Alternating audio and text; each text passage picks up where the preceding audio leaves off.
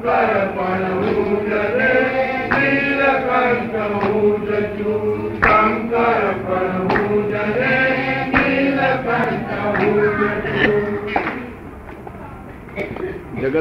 પીધું. પ્રશ્ન: શંકર થવા માટે શું કરવું જોઈએ? જગત ના ફાધર મધર છોકરા બોકરા આજુબાજુના લોકો ઝેર આપી જાય પોઈઝન, એ આનંદ પૂર્વક પીવું અને આશીર્વાદ આપવો ત્યારે શંકર થવાય.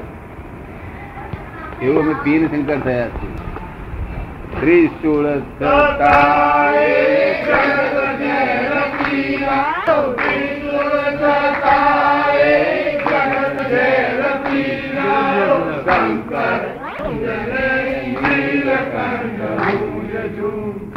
કરી આવીશું, તમને દર્શન કરાવડાવીશું. પછી બીજો પ્રશ્ન શું છે? આપ મોક્ષદાન ની વિધિ કરો છો તે શું છે, તેનું પરિણામ શું છે? મોક્ષદાન એનું પરિણામમાં આપણે અહીંથી અજ્ઞાન મુક્તિ પેલી થાય. અજ્ઞાન મુક્તિ. અત્યારે નામ શું આપનું? રામ શક્તિ. હા, રામ શક્તિ. હવે તમે ખરેખર રામ શક્તિ છો? હા, એટલે એ અજ્ઞાન છે. હું રામ શક્તિ છું, આ છોકરાના ફાધર થવું, આ બાઈનો ધણી થવું, આ બધી રોંગ બિલીફો છે. જ્યાં સુધી જ્ઞાન ઉત્પન્ન થાય નહીં, એટલે અમે આ બધું ફેક્ચર કરી આપીને રાઈટ બિલીફ બેસાડી આપીએ એટલે જ્ઞાન ઉત્પન્ન થાય. અને જ્ઞાન ઉત્પન્ન થાય એટલે અજ્ઞાન મુક્તિ થાય. અજ્ઞાન મુક્તિ થાય એટલે સંસારના દુઃખ અડે નહીં, આપણને નિર્લેપ રહેવાય અને સંસાર ચાલ્યા કરે. સંસારમાં વ્યવહાર બધું થાય, સંસારમાં ધંધો રોજગાર બધું થાય, પણ નિર્લેપ રહેવાય. બરોબર ને? બીજું વાક્યનો થઈ ગયો તમે પ્રશ્નનો ખુલાસો? બીજો કે છે શું કે છે? માનવીનો ગરીબ પૈસાદાર જન્મ થાય છે ક્યાં કારણે? માનવીનો જન્મ કોઈ ગરીબ ત્યાં થાય, પૈસાદાર થાય, એ પુણ્ય ને પુણ્ય ને પાપ ના આધીન. માણસ માણસ મરી જાય છે, માણસો મરે છે કે પુણ્ય પાપ એનું સાથે લઈ જાય છે. તો પુણ્ય ના આધારે છે તે પૈસા મળે અને પાપ ના આધારે પૈસા જતા રહે. બરોબર ને? પાપ ના આધારે દુઃખ પડે. પછી માનવ ભાવ સાર્થક કરવા શું કરવું જોઈએ? સાર્થક કરવા જેને સાર્થક કર્યું હોય ત્યાં આગળ આપણે જઈને બેસીએ એની જોડે એટલે આપણે સાર્થક થઈ જાય. જેને જીવન સાર્થક કર્યું હોય, આપણને એમ લાગે ખાતરી કે અમે સાર્થક કર્યું જીવન છે, ત્યાં જઈને આપણે બેસીએ તો આપણે સાર્થક થઈ જાય. અને જેના લોકો દુઃખમાં જ પડ્યા છે એની જોડે બેસીએ તો આપણે દુઃખ ઊભું થાય, વાતાવરણ ઊભું થાય ને. પછી અમારા કુટુંબ અમારા કુટુંબને મનની અને આત્માની કાયમની શાંતિ કેમ થઈ શકે? એ કાયમની શાંતિ અમે કરી આપીશું. અહીંયા આપણે આ વખત કરી આપીશું.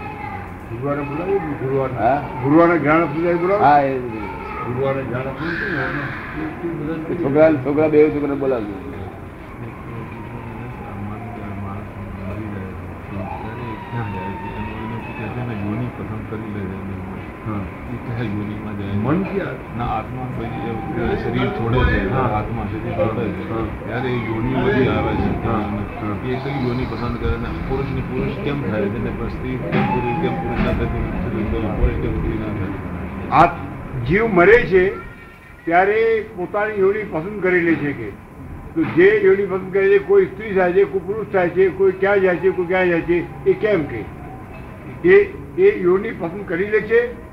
પોતાની યોની પોતે પસંદ કરી લે છે? પોતે પસંદ કરતો નથી, પોતે એના કારણો છે. એના સેવા કોઈ ગધેડો થવાનું પસંદ કરે જ નહીં. આપણે કઈક સારો ગધેડો થયો છે ના, પણ ગધેડો થાય એવા કારણો એવી, એટલે એનું કાર્ય રૂપે ગધેડું થઈ જાય. આ સમજો ને, કારણો જીવન કેવી ને. આમને આમ તો ગધેડું કોઈ થાય જ નહીં, દેવ લોકો જ થવું છે. લોકોને લોકોને દેવ જ થવું છે, ગધેડ બધેડ થાય નહીં ને. કૂતરો ગધેડા બધા થાય નહીં, પણ એને કારણો છે એટલે કાર્ય થઈ જાય. એટલે એવું એવા કામો કરે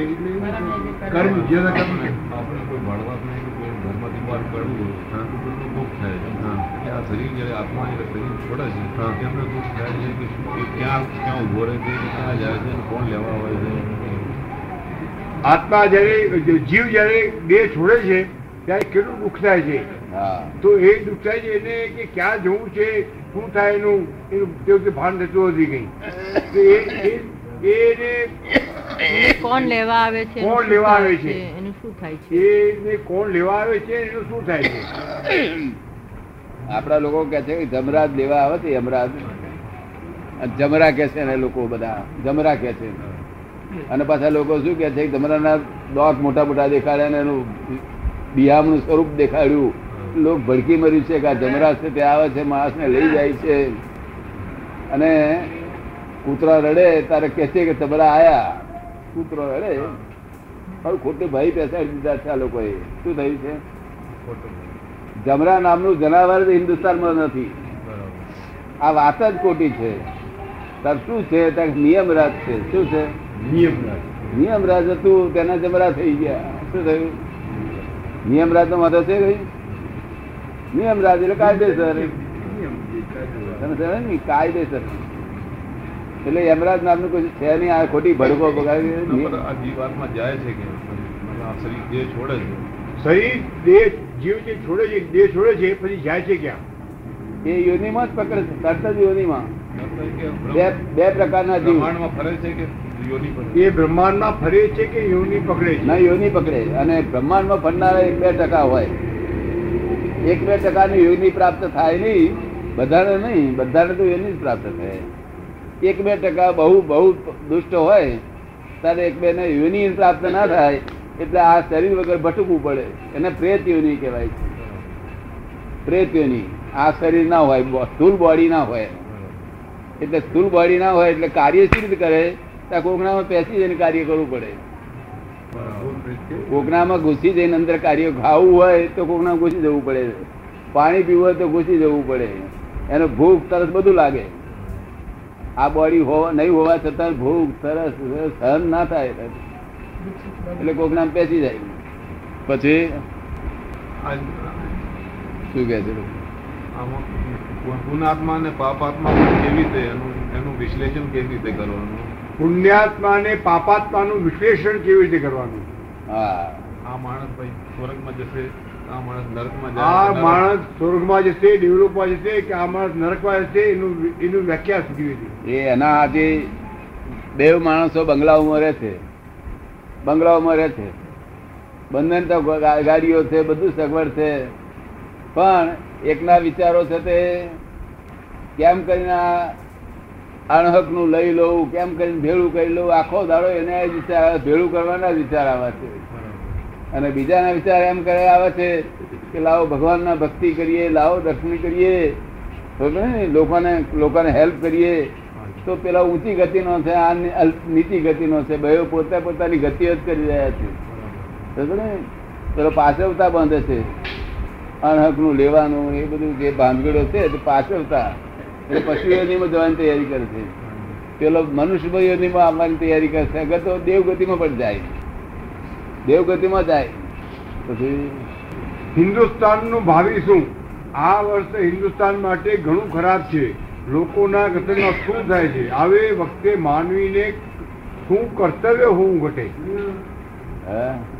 આવે વખતે આવો ખરાબ કાળ છે જ્યારે હિન્દુસ્તાનમાં દુઃખો જ છે, વધારે છે, લોકોને બહુ જ સહન કરવું પડે છે. તો એ કે માનવીનું કર્તવ્ય શું? માનવીએ શું કરવું પડે? માનવીએ ઓબ્લાઇઝિંગ નેચર રાખીને ઓબ્લાઇઝ કરવું, પોતાનો ધંધો કરવાનો ઓબ્લાઇઝ કરવું, બને એટલું બને એટલું as far as possible oblige કરવું. પૈસાથી ના થાય તો એક ધક્કો ખાઈને કે બુદ્ધિ વાપરીને પણ ઓબ્લાઇઝ કરવું. એટલું જ કામ કરવા જેવું છે, બીજું કશું કરવા જેવું નથી. અને હિન્દુસ્તાન શું થશે તો આ લોકોએ લખ્યું છે.